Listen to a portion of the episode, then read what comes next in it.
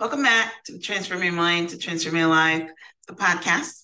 This is Life Coach Myrna Young, and you're listening to Five Minute Fridays with Coach Myrna.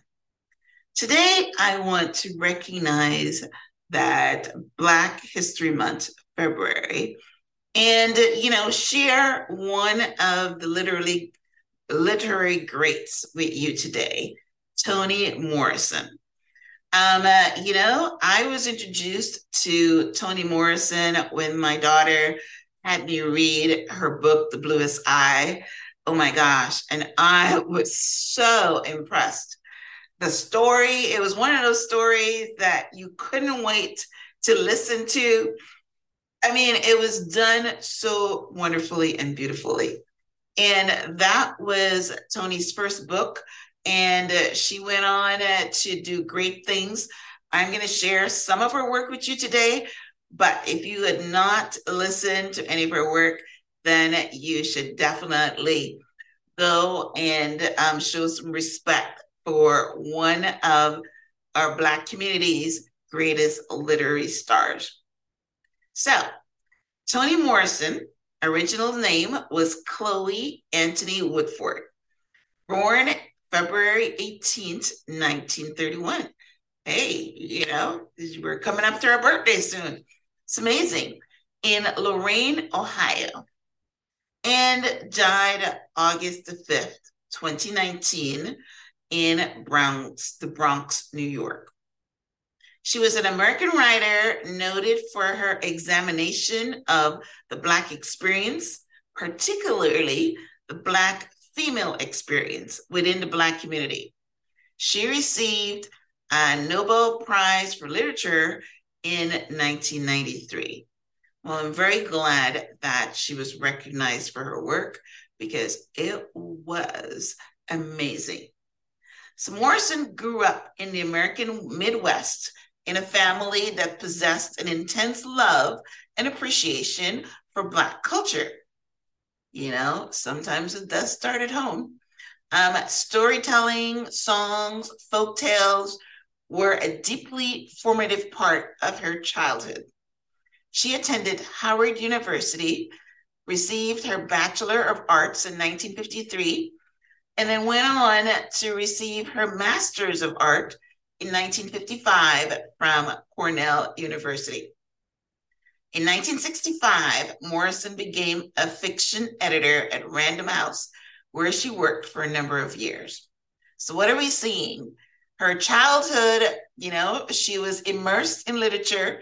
She went on to get educated in literature, and then she worked in literature at Random House, one of the top, you know, publishers. So, if any of you are listening and you want to know how you get started on a career of excellence, this is one of the ways that you do it. Morrison's first book, The Bluest Eye in 1970, is a novel of the initiation concerning a victimized adolescent Black girl who is obsessed by white standards of beauty and longs to have blue eyes. And like I said, this book was my introduction to Toni Morrison, and I loved it. I loved the character. I loved how Morrison showed a poor Black girl struggling not only with her looks, but becoming a young lady. her story of what happened when she first found out that she was bleeding and she thought she was dying. Oh my goodness. It is was hilarious and sad at the same time. Right. Um, and then, you know, this young lady wanted to to be beautiful like her white dolls. She had a white doll that, that had blue eyes. And um, you know, oh, my daughter, when she read this book and and you know, gave it to me to write, we all were coming to the consciousness of at the time, my daughter was wearing blue and purple eyes because that was the thing at the time for Black women to be wearing these colored contacts in, her, in their eyes.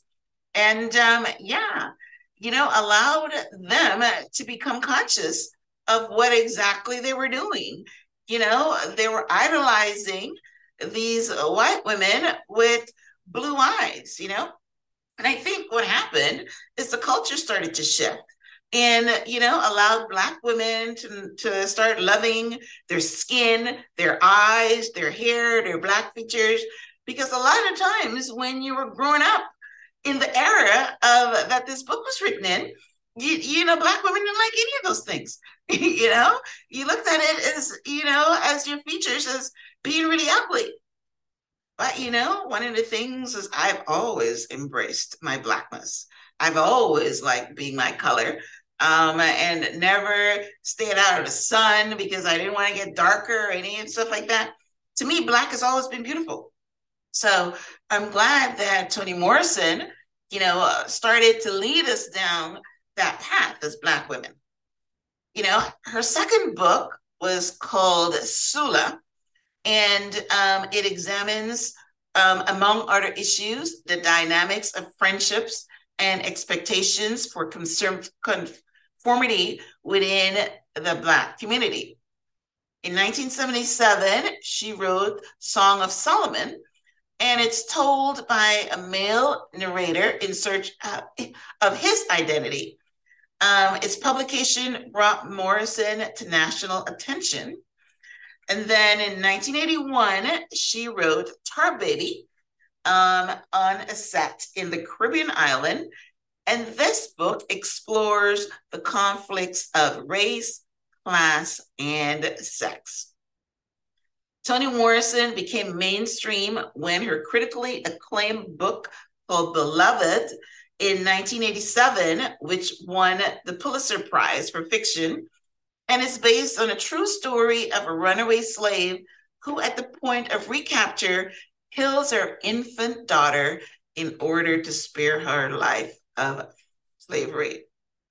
The famous adaptation of the novel was released in 1998 and starred Oprah Winfrey. And again, this was powerful to me, just remembering this book and this story and how powerful the image of Thandie Newton when she was pregnant. And oh my gosh, I'm still getting chills right now thinking of that, you know, and the book not showed, not only showed um, about I mean, slavery and and basically what your guilt can do because um, Thandie Newton's character of Beloved was actually um, a reincarnation of Oprah, Wil- Oprah, Wil- Oprah guilt in killing her daughter, and uh, she came back t- to haunt her. So uh, the book, op- uh, the movie, and the book opened up a lot of dynamics, not only about slavery, but also mental health issues. And um, it was great. So, um, uh, you know, so uh, Toni Morrison came to light. You know, Oprah Winfrey, you know, came into becoming a producer. Thandie Newton was amazing. Um, so that was, you know, that was a good movie to watch. In 1992, Morrison released Jazz, a story of violence and passion set in New York City's Harlem during the 1920s. Subsequent novels were Paradise in 1998 and a richly detailed portrait of Black utopian community in Oklahoma and Love in 2003. An intimate, an intricate family story that reveals the myriad facets of love and its ostensible opposite. A Mercy in 2008 deals with slavery in the 17th century America. In The Redemptive Home, um, produced or done in 2012, um, uh, Morrison showcased a traumatized Korean War veteran as uh, they encounter racism after returning home and later overcomes apathy to rescue his sister. In God Help the Child in 2015, Morrison chronicled the ramifications of child abuse and neglect through the tale of the bride, a Black girl with dark skin who was born to light skinned parents. Oh my God. I haven't read that one, but I can just imagine the trauma of it all right? Um, because, you know, America is colorized, you know, they love the light skinned people and think that the, dark skinned people um, doesn't have any value. So, in closing, um, I just want to say that Toni Morrison's central theme of all her, her novels was the Black American experience. We live in an unjust society. So her characters struggle to find themselves and their cultural identity. Her use of fantasy, her sinuous poetic style, and her rich interweaving of the, the mythic gave her stories great strength and texture, like I said. From the bluest eyes, she, she had me hooked. In 2010, Morrison was made an officer of the French Legion of Honor. Two years later, she was awarded the U.S. Presidential Medal of Freedom. Toni Morrison, The Pieces I Am in 2019 was a Netflix documentary about her life and career. So one of the great things about doing, you know, or showcasing Toni Morrison in this Black History Month.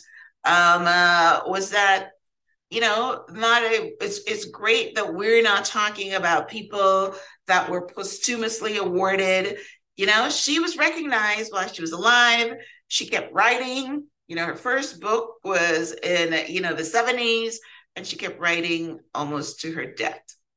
So um uh, I, you know, we just love what she's left behind you know, she died in 2019 and she's left a legacy for us Black women so that we can understand that, you know, the Black experience is not all peaches and creams, but we can survive. We can excel as she did. So, thank you for tuning in to this week's episode of Five Minute Fridays with Coach Myrna. I hope that you go and learn some more of Black history, whether it's men, whether it's women, so that we can, you know, be on the heels of those that came before us. So thanks again for tuning in. If you're listening to this on iTunes, would love for you to subscribe, rate, and review. If you're watching this on YouTube, would love for you to subscribe. Until next time, namaste.